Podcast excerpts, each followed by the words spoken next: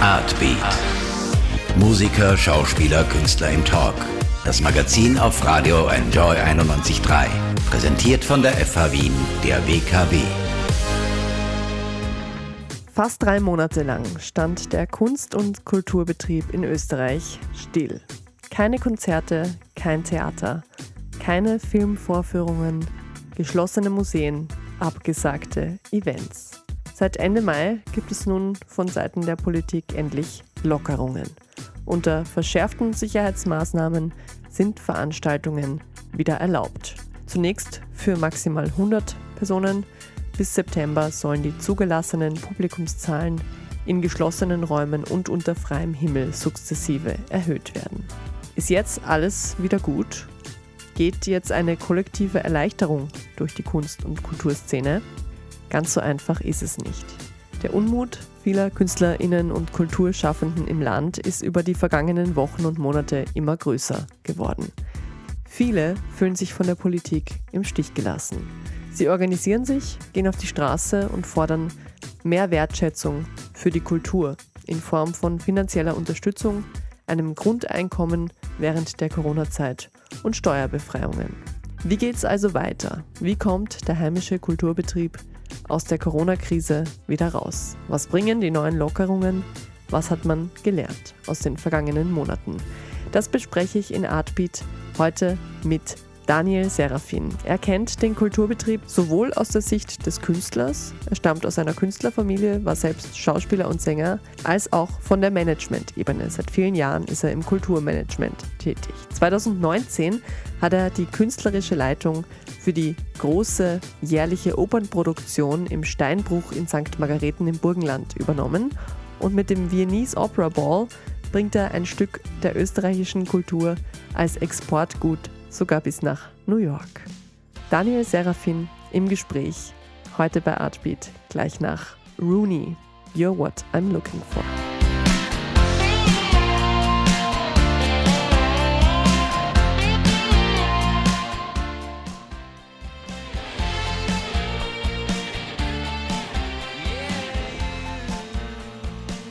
Zurück bei Artbeat und ich bin nicht mehr allein im Studio. Mein heutiger Gast ist da. Früher stand er selbst als Sänger und Schauspieler auf renommierten Bühnen. Heute ist er der künstlerische Leiter von der Oper im Steinbruch in Sankt Margarethen. Außerdem bringt er jährlich den Wiener Opernball als Exportevent nach New York. Daniel Serafin, herzlich willkommen im Studio. Hallo, ich freue mich hier zu sein. Kultur ist ein Lebensmittel, haben Sie unlängst in einem Interview gesagt. Darauf aufbauend die erste Frage, wie haben Sie die vergangenen Wochen und Monate erlebt? Hat sich's wie Verhungern angefühlt? Es war ein wahrer Lebensmittelentzug, Schon, oder? beziehungsweise man hat nur Wasser und trockenes Brot bekommen.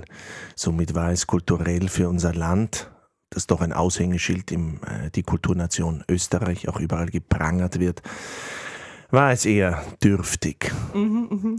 Was haben Sie jetzt? Sie haben ja, also ich habe es ja schon gesagt, Sie sind äh, der, der künstlerische Leiter von der Oper im Steinbruch. Die wurde tatsächlich als eine der ersten großen Produktionen abgesagt, schon Ende März. Was waren denn da die Überlegungen, beziehungsweise was ging denn damit einher? Womit haben Sie denn dann die letzten Wochen verbracht? Wir haben extra früh diese Maßnahmen ergriffen. Es war eine Entscheidung zwischen Esterhazy und auch dem Land Burgenland äh, aus mehreren Gründen. Zum Ersten, wir haben einen Zuschauerraum bzw. eine Bühne, die siebentausend Quadratmeter groß ist. Das bedeutet äh, circa viermal die Wiener Staatsoper. Der Aufbau dieser Bühne äh, bedarf drei Monate mhm. im Vorlauf. Dann haben wir einen, hätten wir einen Probenbeginn gehabt Ende Mai. Mit Künstlern aus über vierzehn Nationen, meinem Leading-Team aus den U S A, Sängern aus Korea. Das wäre nie möglich gewesen. Und obendrein, wir wissen ja jetzt, ab ähm, ersten Juli können zweihundertfünfzig Personen im Zuschauerraum sitzen. Bei fünftausend äh, Zuschauern, die möglich wären, ist das natürlich sehr dürftig. Und im äh, August, glaube ich, sind es tausend Personen mit einer Zusatzregelung. Mhm. Also ehrlich gesagt, man würde dann quasi für die Familie spielen. Mhm. Und das ist auch nicht der rein wirtschaftliche Gedanke, der natürlich auch bei einer Stiftung wie Esterhazy ähm, erfüllt werden muss. Mhm. Hatten Sie, weil Sie gerade äh, gesagt haben, die Proben dauern, also es gehen lange Proben voraus, beziehungsweise gehen lange Aufbauarbeiten voraus. Hatten Sie dann, also haben Sie das quasi im letzten Moment dann noch gestopft oder hatte da tatsächlich schon was angefangen, auch im März? Wir haben natürlich die komplette Bühne, also ja. die Bühnenkonstruktion war noch nicht fertig, aber die ganzen Bühnenteile, die Kostüme, alles wurde jetzt in einer großen äh, gemieteten Halle Ähm, untergebracht mhm. und wir konnten eben noch rechtzeitig, bevor die ganzen Marketingmaßnahmen nämlich im April losgegangen wären, weil Marketing und Werbung und Vermarktungen so ein äh, Riesenprodukt ist, bedarf natürlich einiges an Zeit, mhm. konnten wir das noch rechtzeitig stoppen. Und äh, Gott sei Dank ist es mir auch gelungen, und das ist mh, sehr wichtig, dass wir im Team, das gesamte Leading-Team und alle Künstler für zweitausendeinundzwanzig sichern konnten. Mhm. Sprich, ich konnte die ganze Produktion Turandot zweitausendzwanzig auf zweitausendeinundzwanzig verlegen. Und das ist für mich das Schöne, damit kein Sänger ähm, finanziell leer ausgeht, mhm. wenn er auch das Geld erst später natürlich bekommt, nach ja. getaner Arbeit bekommt. Ja. Äh, zu dem Zeitpunkt, wo Sie abgesagt haben, wie sah es denn da aus in Ihrer, wie soll ich sagen, unter anderen Kulturmanagern, unter anderen ähm, Leuten in der Führungsriege von großen Kulturbetrieben? Waren Sie da, sind Sie da auf Unverständnis gestoßen? Teils schon. Wir hatten, ähm, uns wurde gesagt, ja, aber ihr seid die Ersten, das ist ja Pionier, Pioniersarbeit. Habe ich gesagt, ja, wir haben das besprochen, wir haben das ausführlich äh, überdacht und das ist unsere Entscheidung, weil wir können nicht abwarten, weil wenn April, Mai, wir haben einen Aufbau, mhm. der dauert drei Monate, wie soll man da abwarten? Ähm, somit, es war die einzig realistische Entscheidung, so leid es mir tut, mhm. allein auch für die Künstler, allein auch für die Sänger, dass sie diesen Sommer nicht auftreten können. Mhm. Nur Gesundheit äh, muss da erster Priorität sein. Mhm. Jetzt gibt es äh, seit vergangener Woche oder seit einigen äh, Tagen die neuen Regelungen im Kulturbereich. Theoretisch, Sie haben es eh schon angesprochen, dürfen ab dem ersten Juli wieder Outdoor-Events mit bis zu fünfhundert Leuten stattfinden, ab August dann mehr. Ähm, wird es jetzt heuer irgendetwas im Steinbruch in Sankt Margarethen geben? Also Ersatz, kleinere Konzerte, Kinderoper, Sonstiges, wird es irgendwas geben? Wir planen im Schloss Esterhazy, das ja auch zur Unternehmensgruppe gehört, ähm, ein sehr schöne Picknickkonzerte. Mhm. Die werden im August stattfinden. Die sind noch äh, quasi in Planung. Im Steinbruch selber, da ist die Infrastruktur etwas kompliziert. Mhm. Zumal wir doch eine Naturbühne haben, die aufgebaut werden muss. Und ähm, wir haben zwar zwei Anfragen für ein Konzert im August, nur müssen wir die jetzt schauen, inwiefern äh, sich dann natürlich auch das Ähm, Künstlerteam das zutraut, äh, so eine Zusage zu machen, weil es müssen ja dann auch ähm, Leute kommen. Ja, ja, also das ist immer ohne eben, Menschen das, ist für die, Künstler. Die Erlaubnis, die Erlaubnis ist das eine, das andere ist, die, ob die Menschen tatsächlich dann mutig genug sind. Aber generell, wie zufrieden sind Sie denn jetzt mit diesen Regelungen, die zuletzt verlautbart wurden für die Kulturbranche? Kann man mit denen arbeiten, theoretisch? Sie haben es vorher schon gesagt, es ist, als würde man für die Familie spielen bei großen Häusern. Ja, man muss arbeiten können, man muss sich danach richten. Was vorher verkündet wurde ähm, von äh, Frau Lunacek, ich meine, das ist Schnee von gestern und die äh, äh, gute Dame äh, hat das auch äh, eingesehen und dann den Hut gezogen. Ich glaube, Frau Mayer, äh, Staatssekretärin Mayer, ist versiert, sie kommt aus diesem Kulturfeld und man kann sich bei ihr nur gemeinsam mit dem Gesundheitsminister und dem Vizekanzler wünschen, dass da für die Kultur und für unser Land einfach schnell mehr funktioniert. Mhm. Auch auf großer Ebene natürlich dann, ähm, wenn wir über Staatsoper oder andere große Kulturinstitutionen Österreichs reden. Ja, also denken Sie äh, tatsächlich, dass es eine personelle Sache war, also dass es jetzt mit dem Wechsel der Kulturstadträtinnen ähm, oder Kulturstaatssekretärinnen besser wird?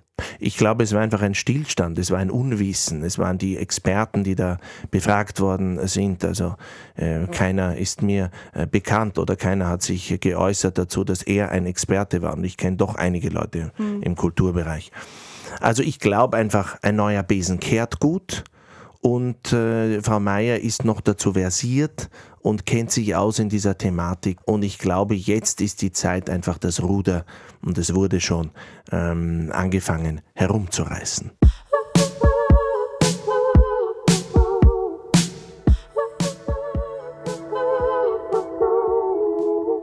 Zurück bei Artbeat mit meinem heutigen Gast, dem Kulturmanager Daniel Serafin. Wir haben gerade äh, über den personellen Wechsel im Kulturstaatssekretariat gesprochen. Dem Ganzen voraus ging ja tatsächlich auch großer Unmut in der Branche. Also von den großen Häusern bis zu den kleinen Künstlern im Prekariat haben sich ja wirklich sehr viele, fast alle kann man sagen, Kulturschaffenden im Stich gelassen gefühlt. Wie sehen Sie das denn? Hat die Kulturpolitik die Kulturschaffenden im Stich gelassen? Die Kulturpolitik, glaube ich, hat natürlich äh, nach bestem Wissen und Gewissen in Absprache mit der Gesundheit. Das war immer so eine Sache. Du musst die Gesundheitsrichtlinien einhalten und dann kannst du erst Kultur machen. Mhm. Es funktioniert ja leider nicht anders in solchen Ausnahmesituationen, die ich persönlich und wir alle noch nie erlebt haben. Somit ist es immer eine Gratwanderung.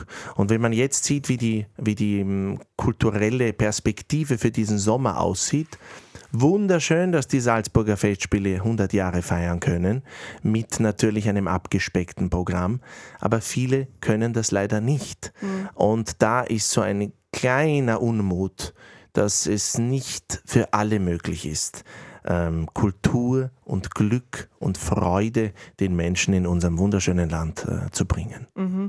Hätte man da, was hätten Sie sich als jemand, der ja den Kulturbetrieb sowohl aus der Managementsicht als auch aus der Sicht als selber Künstler äh, früher kennt, hätten, was hätten Sie sich denn da mehr gewünscht? Also b- unbürokratischere Hilfen, dass, dass, mehr, dass mehr Hilfsfonds durchgehen, weil man hat ja auch immer wieder gehört, es hieß ja, die selbstständigen Künstler können ansuchen. Und dann wurden aber sehr viele Ansuchen auch abgelehnt wieder. Also was hätte man denn besser machen können, beziehungsweise was hätten Sie sich denn gewünscht? Ich glaube, ich darf es mir nicht anmaßen lassen, dass ich jetzt sage, das hätte man besser machen können. Nur es wäre ein Dialog, mhm. ein kultureller Dialog wichtig gewesen, wo man einfach mehrere Festivals gemeinsam agieren und künstlerisch tätig sein lässt. Und nicht jetzt für sich und jedes Bundesland hier irgendwie ähm, etwas rauszuschlagen. Also mir hat ein bisschen im Kulturellen das Gemeinsame gefehlt und weniger, es wäre weniger Profit der Einzelnen, und sondern mehr ein gemeinsames Handeln äh, nötig mhm. gewesen. Aber ist das dann eine Sache, die die Kulturpolitik beeinflussen kann, oder ist das dann auch wieder eine Sache von der Solidarität unter den Kulturbetrieben? Ich glaube, wir alle sind solidarisch zueinander, weil wir alle locken ähm, Touristen in unser Land, wir alle beflügeln äh, unser Publikum. Somit äh, in der Kulturszene war da ein, ein Tenor. Die Frage ist nur, die Kulturpolitik hat natürlich mit diesen ganzen Regelungen und mit diesen Verordnungen, mit dem Gesundheitssystem viele Sachen nicht machbar.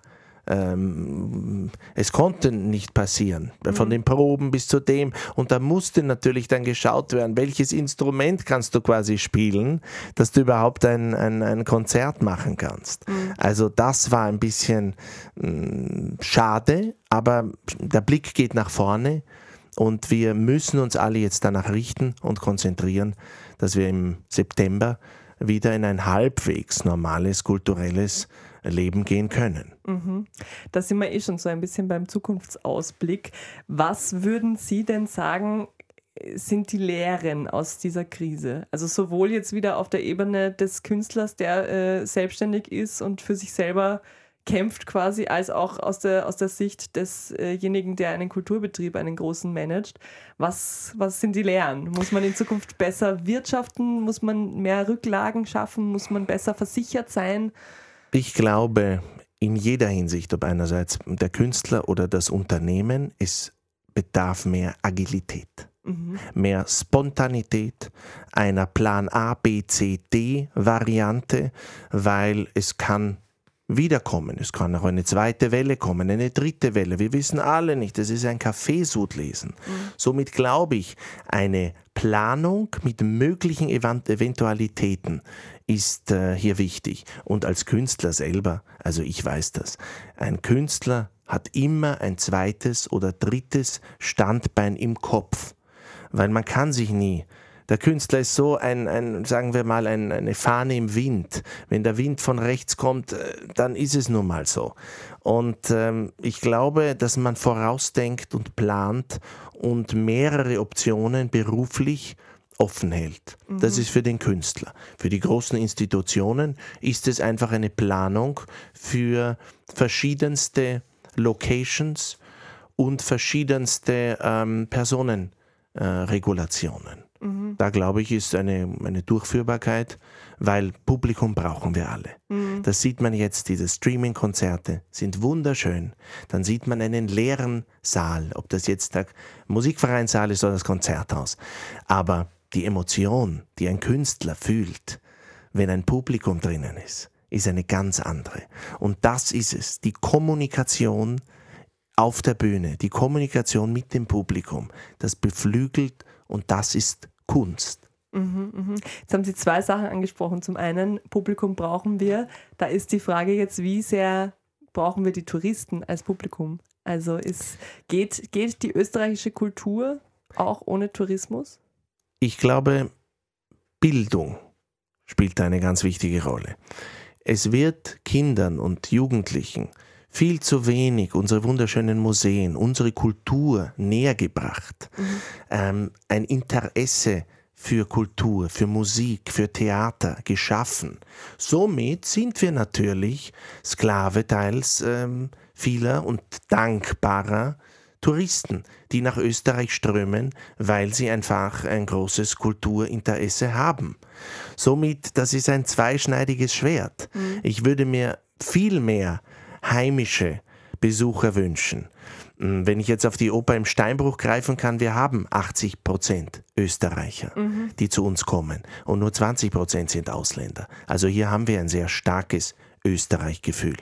Aber bei großen Institutionen wie der Wiener Staatsoper oder Bundestheatern mhm. ist sehr viel natürlich mit Hotellerie, Tourismus verbunden und ich glaube, bei einem Repertoire-Theater braucht man auch den Touristen. Mhm. Sonst äh, geht man da auch leer aus natürlich mit Auslastung. Mhm. Das heißt, es ist, äh, so wie ich es jetzt verstanden habe, fast ein bisschen paradox, weil Österreich als Kulturnation äh, mit der Kultur, die die Touristen anzieht, aber selber äh, im Land sind wir ein bisschen kulturverdrossen vielleicht? Oder wie würden Sie es bezeichnen? Es ist eine, ich weiß nicht, eine, eine Verblendung, eine kulturelle, mhm. mh, dass man schätzt oft nicht das, was man im Land hat. Mhm. So wie der Prophet im eigenen Land nichts wert ist. Mhm. Um, glaube ich, wenn wir uns mehr besinnen, und ich werde auf jeden Fall diesen Sommer das Kulturprogramm ausnützen, zumal auch im Burgenland nichts wirklich äh, de facto geschieht. Außer, das muss ich sagen, am achtundzwanzigsten Juni werden wir eine Art Geistergala haben im Schloss Esterhazy, mhm.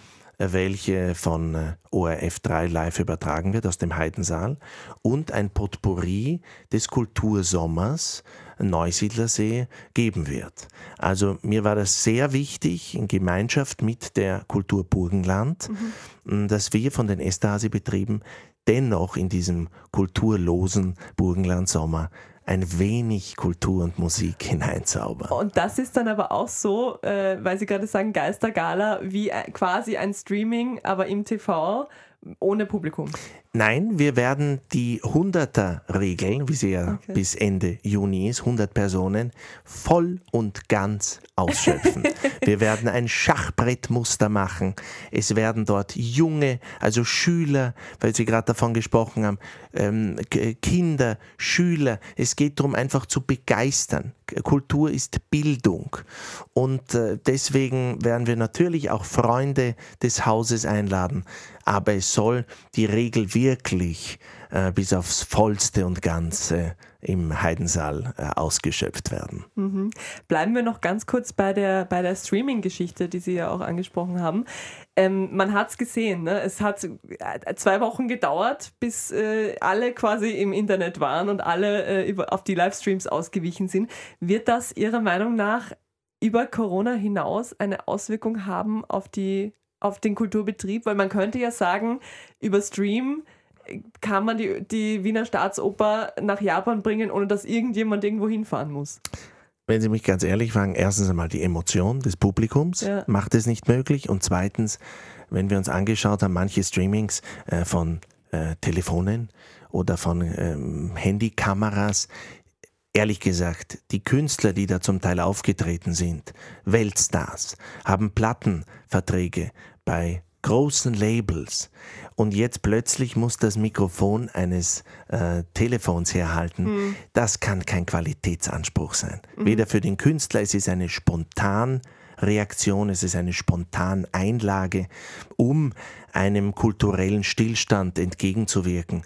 Aber äh, die Realität lebt von Live-Aufführungen, von dieser Begeisterung, von diesem Feuer, das ähm, Kunst, Musik dem Publikum eigentlich in einem, sagen wir mal, Ping-Pong-Effekt gibt. Mm-hmm. Ähm, welche Auswirkungen von Corona kann man sich sonst noch vorstellen? Wir haben jetzt gesprochen darüber, wie Künstler das sehen müssen, dass man vielleicht schauen muss, dass man einen Plan B hat. Wir haben darüber gesprochen, dass, äh, dass es, dass Livestream nicht die Zukunft sein wird. Welche Auswirkungen könnten Sie sich noch vorstellen auf den Kulturbetrieb, die Corona mittel- und langfristig hat? Ein, eine Sache, die ich besonders in Amerika sehe, weil ich einige Künstler und Bekannte in auch noch drauf, ja. Amerika habe, dort ist es wirklich hart. Also in New York zum Beispiel gibt es am Broadway über achtundvierzig Theater. Muss, mich, muss man sich mal auf der Zunge zergehen lassen. Und die stehen im Moment alle leer. Und das über Monate. Da gibt es keine Kurzarbeit, da gibt es keine Härtefallfonds. Das sind zum Teil Familien mit drei, vier Kindern in einer Stadt, die wirklich um das Vielfache teurer ist als, ähm, als Österreich oder Wien. Und somit ist da keine soziale Absicherung. Und da, die kämpfen alle. Und man weiß, man weiß genau, man kann kein Streaming verkaufen über Internet. Es ist alles immer so eine Gratis-Dienstleistung, die dem Künstler nichts bringt, außer vielleicht ein bisschen Publicity, mm. aber das zahlt am Ende nicht die Miete und nicht die Nahrung für die, für die Familie. Somit glaube ich, man muss bereit sein, einfach möglicherweise mehrere, sagen wir mal, Professionen inne zu haben und seiner Ausbildung, da sind wir wieder bei Bildung, mhm. einfach ähm, mehr investieren in seine Ausbildung, dass man mögliche Plan B, C, D äh, für sich selbst einfach parat hat. Mhm. Wenn Sie jetzt von, eben von Amerika sprechen, wo ja wirklich die Sozialversicherungssituation eine nochmal ganz andere ist, kann man unter dem Aspekt sagen, vielleicht sollten sich die Künstler in Europa gar nicht so sehr aufregen. Oder, also ich meine, ja, es ist immer eine, eine Frage der Perspektive. Ne? Ich sage immer, ein Pendel schwingt auf beide mhm. Seiten gleich stark aus. Somit, man sieht natürlich immer nur seinen eigenen Tellerrand. Aber wenn man es im Großen und Ganzen, und das ganze Bild ist nun mal viel, viel tragischer, als äh, wie wir das jetzt hier in, in Österreich erleben. Wir haben einen herrlichen Sozialstaat. Ich glaube, unsere Bundesregierung macht, was möglich ist. Und es geht einfach vielen Menschen auch schlechter. Und das muss man irgendwo auch im, im, im Hintergedanken haben, ohne jetzt hier irgendwie ähm, groß zu predigen, hm. weil das liegt mir fern. Aber dass Künstler auf die Straße gehen, jetzt äh, morgen tatsächlich wieder ist eine, ist eine weitere Demo angekündigt. Können Sie das nachvollziehen oder ist das, denken Sie sich eher so, ja, wie Sie gerade gesagt haben, also man muss schon auch sehen, dass es anderen schlechter geht? Ich kann alles nachvollziehen. Hm. Ich finde das zum Teil auch gut, dass man gegen etwas, wenn, wenn, wenn man das Bedürfnis hat, zu, gegen etwas zu demonstrieren, zu zeigen, hallo, so geht es nicht, dann ist das das gute Recht. Mhm. Und ich verstehe das auch, weil jeder ist in einer anderen Situation. Mhm. Und ähm, ich verstehe das.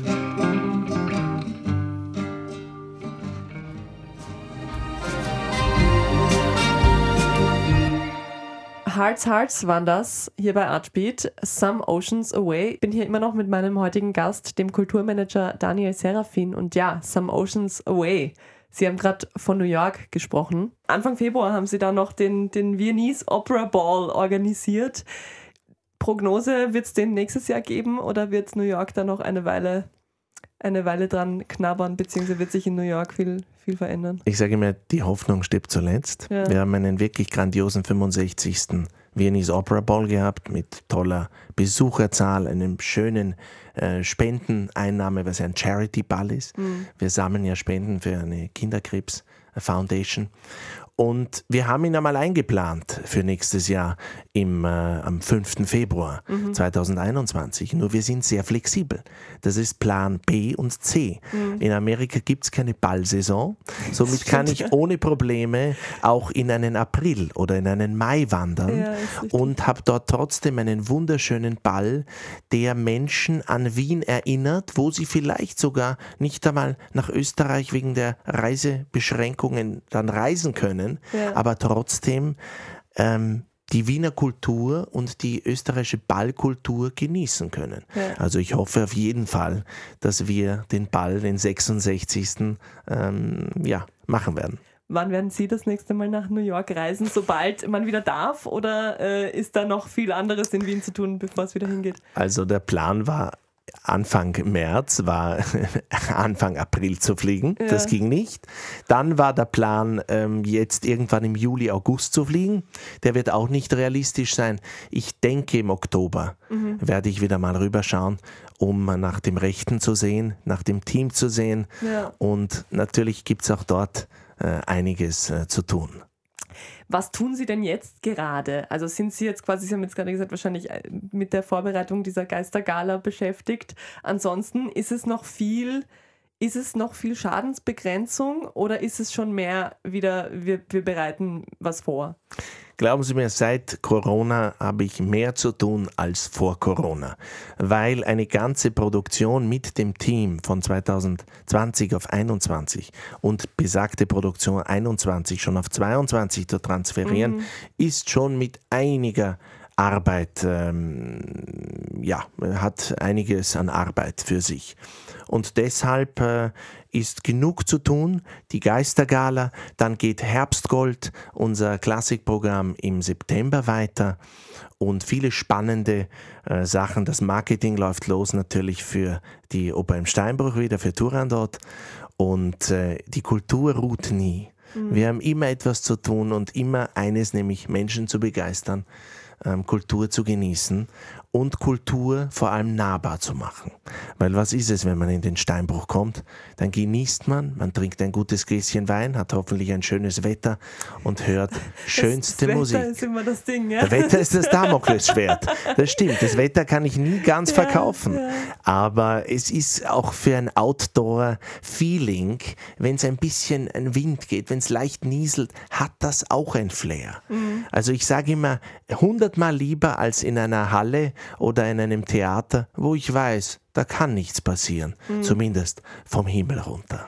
Ist die Hoffnung, dass es einen Moment geben wird, wo man Corona vergessen hat? Oder wird Corona immer, also wird es immer, ist die Zeitrechnung jetzt geteilt in vor Corona und nach Corona? Oder wird es irgendwann genauso weitergehen, wie es davor mal war? Es, nein, es gibt kein äh, so, wie es davor war. Ich glaube, es ist ein Vor- und Nach Corona und äh, das müssen wir wohl hinnehmen, ob wir wollen oder nicht. Wir haben hoffentlich viel gelernt aus dieser ganzen Sache und lernen noch weiter, mhm. einfach uns immer anzupassen, ähm, weil Anpassung ist das Wichtigste, um zu überleben. Und ähm, die Kultur darf nicht sterben. Die Kultur ist, wie gesagt, ein Lebensmittel und ich bin stolz, ein Lebensmittel mit einem tollen Team produzieren zu dürfen. Letzte Frage. Glauben Sie, weil Sie es gerade auch so schön gesagt haben, Kultur als Lebensmittel und Kultur darf nicht sterben, dass dieser Stillstand, den wir jetzt alle erfahren haben, wo es plötzlich eben kein Kino, kein Theater, keine Oper, keine Konzerte mehr gab, dass das die Kultur wieder, man sagt ja, man weiß erst, was man hat, wenn es weg ist. Hat das die Kultur in unseren Köpfen wichtiger gemacht oder hat es uns darauf besinnen lassen, dass Kultur so lebenswichtig ist? Ich glaube, wir sind alle noch hungriger auf ein Live-Konzert, noch hungriger auf einen Museumsbesuch, auf die Gastronomie, auf auch den, den Tourismus in Österreich. Ich glaube, es war dieses, dieses Innehalten und dann ist jetzt der Startschuss. Mhm. Natürlich ist der Startschuss immer nicht ein, man weiß ja nicht, wo das Ziel ist in diesem Fall. Mhm. Das Ziel wäre natürlich die Heilung und die, die Impfung, die endlich kommt. Aber ich glaube, wir alle sind hungrig auf Kultur, freuen uns drauf und ähm, sehen hoffentlich positiven Zeiten entgegen.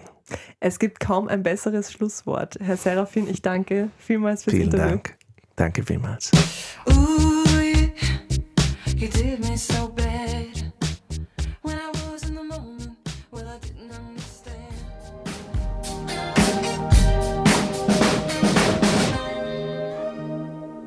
Heim war das mit einem neuen Song Don't Wanna. Was die Menschen, die im Kulturbetrieb in Österreich arbeiten, alles wollen bzw. nicht wollen, was sie sich wünschen, wie sie sich auf die Zukunft auch vorbereiten können, darum ging es heute in Artbeat im Gespräch mit meinem Gast, dem Kulturmanager Daniel Serafin. Wer das Interview nochmal nachhören möchte, kann das sehr gerne tun. Alle unsere Sendungen gibt es auch als Podcast auf der Website wien punkt enjoy radio punkt a t, auf Soundcloud und über alle großen Streaming-Dienste. Wir freuen uns natürlich immer sehr, wenn ihr uns da abonniert und uns gute Bewertungen gebt. Ich bedanke mich an dieser Stelle auch recht herzlich fürs Einschalten, fürs Zuhören, natürlich auch bei den neuen Hörern in Niederösterreich und im Burgenland, die wir seit dem ersten Mai über D R B Plus erreichen. Mein Name ist Anna Moore. Das war's von mir. Das war Artbeat für diese Woche. Bis zum nächsten Mal. Und den Abschluss machen jetzt noch Electric Guest mit ihrem Song Glorious Warrior.